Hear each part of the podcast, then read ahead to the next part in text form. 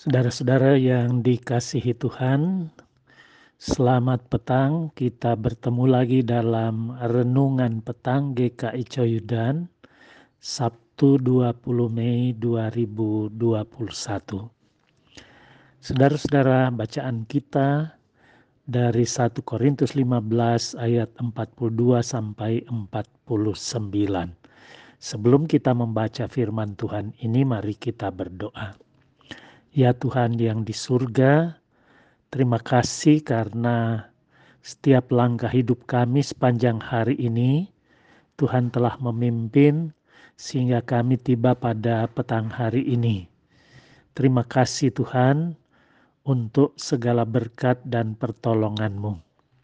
Sekarang kami akan membaca dan merenungkan sabdamu urapi dan berkati kami supaya dengan kuat kuasa roh kudusmu kami mampu mengerti dan dapat menerima serta melakukan firman di dalam kehidupan kami.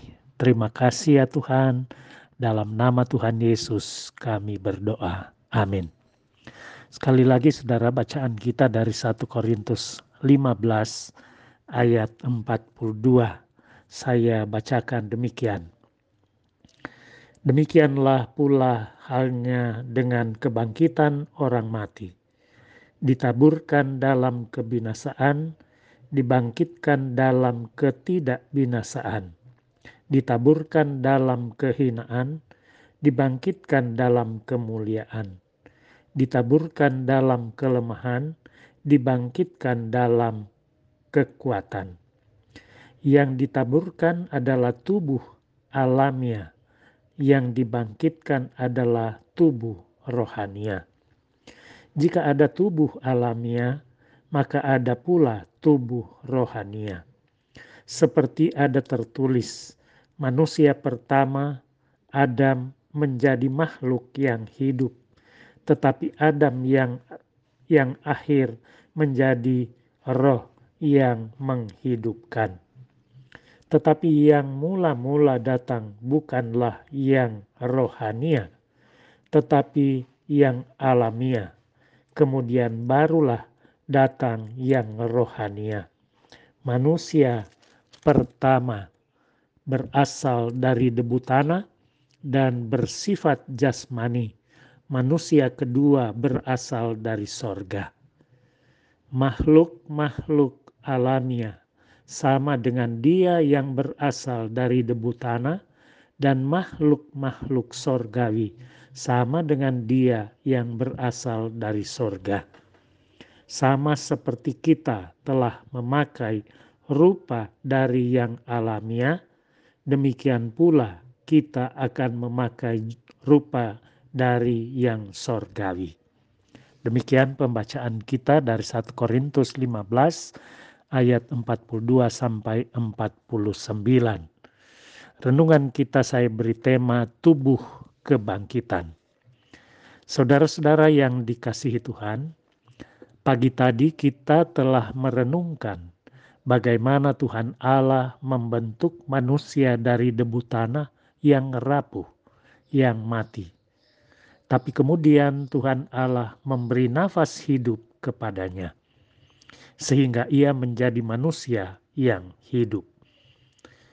Namun namun demikian saudara, manusia yang hidup itu tidaklah tetap hidup sebab cepat atau lambat hidupnya di dunia ini akan berakhir. Ia akan mati. Nah, pertanyaan umum yang sering kita dengar adalah dengan tubuh yang bagaimana yang akan mereka miliki setelah dibangkitkan? Saudara, pertanyaan yang sama juga dipertanyakan oleh orang-orang Korintus pada saat itu. Apalagi sebagian dari mereka tidak percaya pada kebangkitan orang mati. Pertanyaan ini bukanlah pertanyaan yang mudah dijawab oleh siapa pun karena orang yang ditanya itu belum pernah mengalaminya. Namun demikian, di bacaan kita petang hari ini, Rasul Paulus ingin menjawab pertanyaan-pertanyaan itu. Saudara, perhatikan bacaan kita. Di sini Rasul Paulus berusaha menjawab pertanyaan-pertanyaan ini dengan menggunakan dua gambaran sederhana, yaitu yang pertama, bahwa kebangkitan tubuh terjadi digambarkan seperti biji atau benih yang ditanam. Benih itu harus mati dahulu, tetapi kemudian Allah membangkitkan benih itu dengan memberikan tubuh yang baru menurut yang dikehendakinya. Sesuai jenis masing-masing benih yang ditanam. Benih yang ditabur jelas berbeda dengan tanaman yang telah tumbuh. Begitu pula kata Rasul Paulus dengan kebangkitan orang mati. Rasul Paulus berkata, ditaburkan dalam kebinasaan, dibangkitkan dalam ketidakbinasaan, ditaburkan dalam kehinaan, dibangkitkan dalam kemuliaan, ditaburkan dalam kelemahan, dibangkitkan dalam kekuatan. Yang ditaburkan adalah tubuh alamiah, yang dibangkitkan adalah tubuh rohania. Bisa saudara Perhatikan di bacaan kita 1 Korintus 15 ayat 42 sampai 44. Jadi tubuh yang ada sekarang yang dari debu berbeda dengan tubuh setelah kebangkitan. Itu yang pertama, Saudara. Yang kedua adalah seperti Adam manusia pertama dan Kristus sebagai Adam yang terakhir. Jika Adam yang pertama menjadikan kita keturunannya sebagai makhluk yang hidup, maka Adam yang terakhir, yaitu Kristus, memberi kita roh yang menghidupkan. Ayat 45 bacaan kita. Adam yang pertama berasal dari debu tanah dan bersifat jasmani tetapi Adam yang terakhir berasal dari sorga. Ayat 47 sampai 48. Karena itu, sama seperti kita telah memakai tubuh jasmani, maka nanti kita akan memakai tubuh sorgawi. Ayat 49.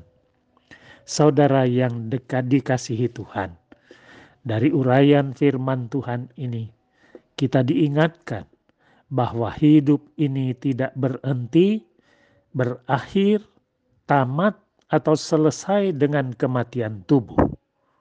Tidak. Bagi kita yang percaya kepada Kristus yang mati dan telah bangkit, kita juga akan dibangkitkan dari kematian dengan tubuh yang baru. Tubuh seperti tubuh kebangkitan Kristus yaitu tubuh sorgawi. Oleh karena itu, selama kita hidup di dunia ini, mari kita mempercayakan diri sepenuhnya kepada Kristus yang telah mati untuk dosa-dosa kita, tetapi juga yang telah menang dan bangkit. Marilah kita mengisi hidup ini dengan semangat dan pengharapan kebangkitan Pelihara terus iman kita kepada Kristus yang bangkit. Yakini bahwa di balik kematian ada kehidupan yang kekal bersama dengan Kristus di surga. Amin. Mari kita berdoa. Tuhan terima kasih untuk firman-Mu yang mengingatkan kembali kepada kami bahwa hidup kami di dunia ini tidak akan berakhir, berakhir dalam kematian saja, tetapi ada kehidupan yang kekal bersama dengan Kristus setelah kami meninggalkan dunia ini. Oleh sebab itu, tolonglah kami supaya kami terus menjaga iman percaya kami kepada Tuhan Yesus yang telah bangkit dan naik ke surga menyediakan tempat bagi kami yang percaya. Tolonglah kami untuk menjalani kehidupan ini di dalam iman percaya terus kepada Kristus. Terima kasih ya Tuhan. Kami serahkan hidup kami sore, petang, malam hari ini dan seterusnya sepenuhnya ke dalam tanganmu. Di dalam Yesus Kristus Tuhan dan Juru Selamat kami, kami berdoa. Amin.